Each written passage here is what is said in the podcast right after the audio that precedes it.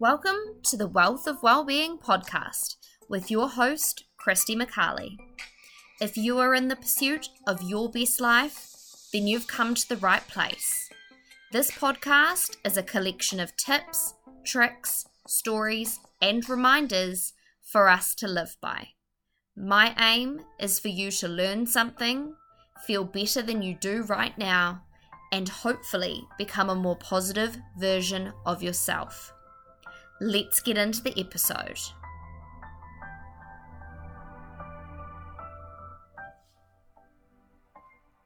Welcome back to the Wealth of Wellbeing with Christy McCarley. So, today we are talking about burnout. And this is one of those topics that is my current friend or foe, I suppose I should say. And every time you encounter this, you continue to wonder how you let it get so bad again before you dealt with it head on. So, I want to go through a little bit about the things to look out for in an attempt to help you guys, but also to help myself because I want this to be the last time that I allow myself to go through it without stopping it in its tracks. And I'm sure previously I've let it get worse than I have this time around, but it's very, very important that we know what signs to look out for. And it does differ person to person, but I'm hoping that some of this will help you. So, the first piece that we'll go through is how to spot it.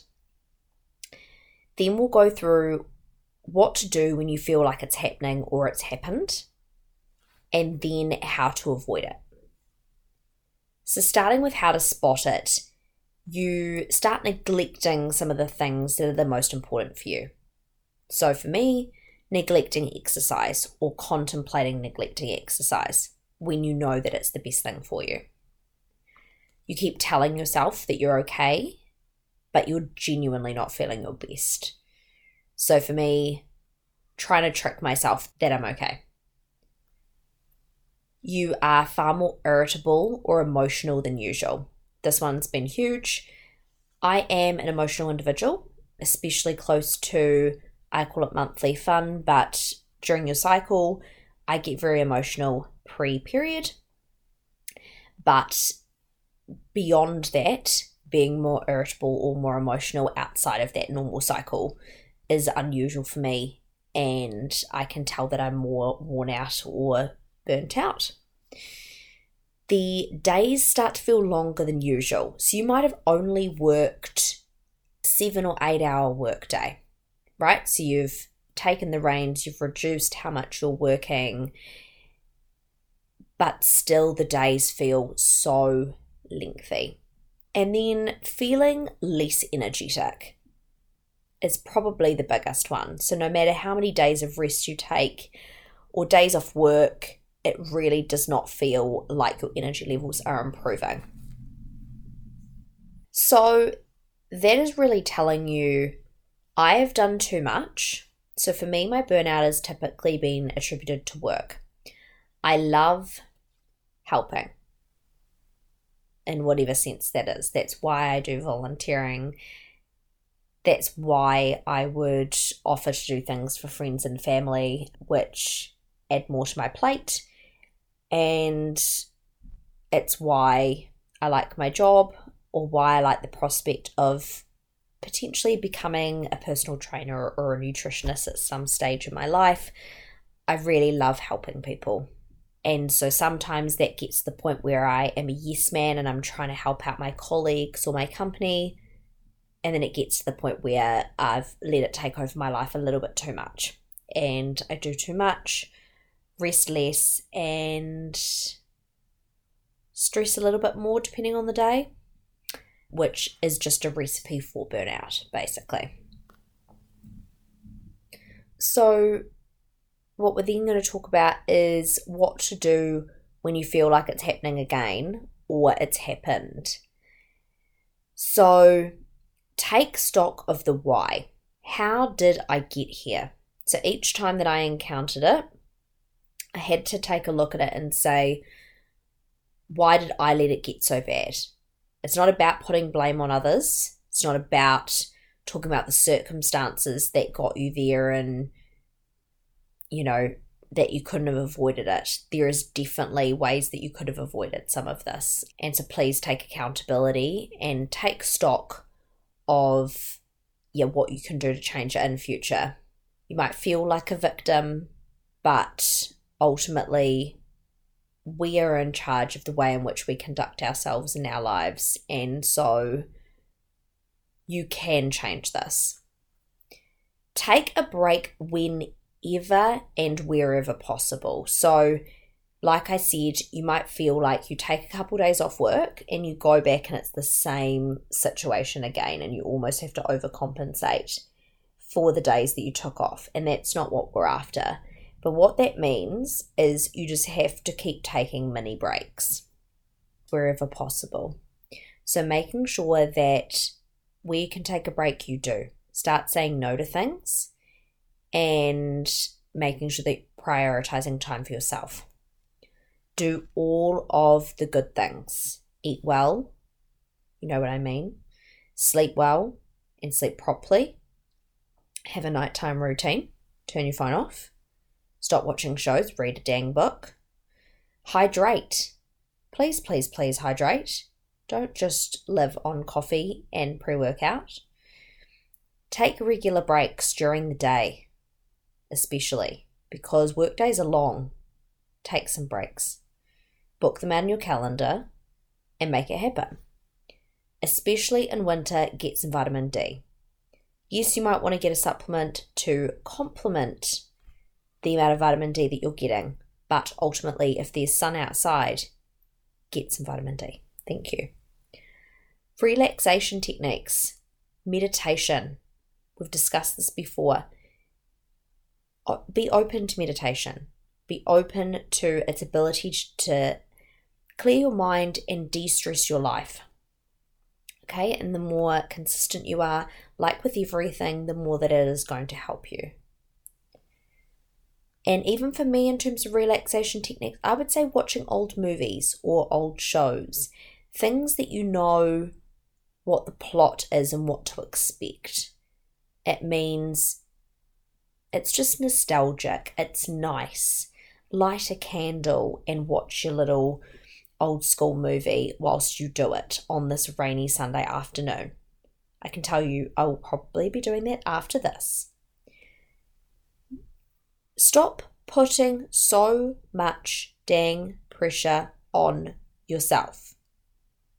Okay? you are amazing and you can do everything that you want to do, but you cannot do it all at once. So prioritize it. Okay? Three key things that I want to get done today. Focus on today, not tomorrow. And then deal with tomorrow and so on and so forth. Yes, you can plan ahead to an extent and you need to. You need to stop putting pressure on yourself you are your worst critic. You are the one who is saying yes to all of these things and taking on too much. Like I said, take stock of the why and then readjust to make sure that we're making sure that we're looking after ourselves and that it's not going to happen again. And then, lastly, make a plan and determine what changes you need to make. So, like I just said, once you've figured out the why, what are the steps that we're going to do to change our patterns and our habits so that we're putting boundaries in place? For me, I can tell you now what I did with work was I used to turn my emails and notifications on Teams on on my phone.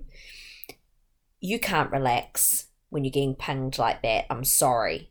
So, if you need some uninterrupted time like I do right now because I'm recording, my phone goes on do not disturb.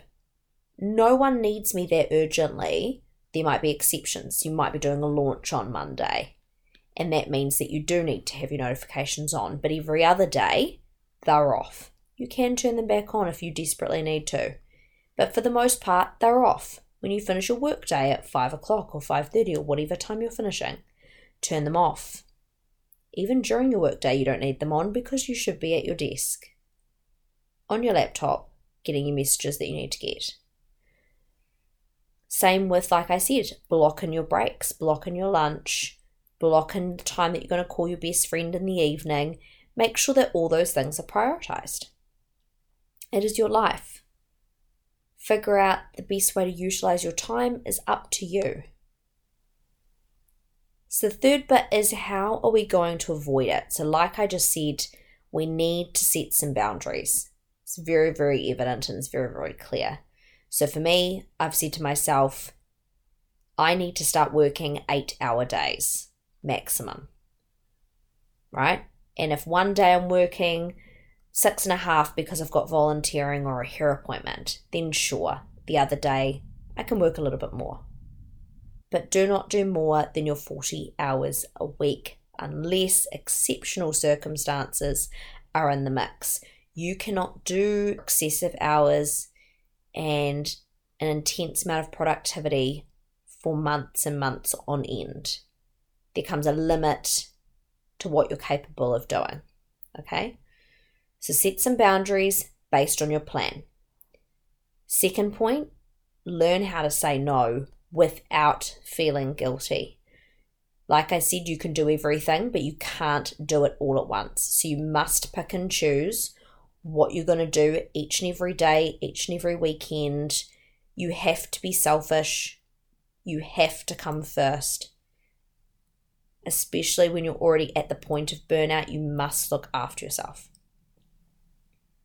So, to round up this episode, please look after yourself. Keep an eye out for when or if you're feeling burnt out, and let's avoid it at all costs.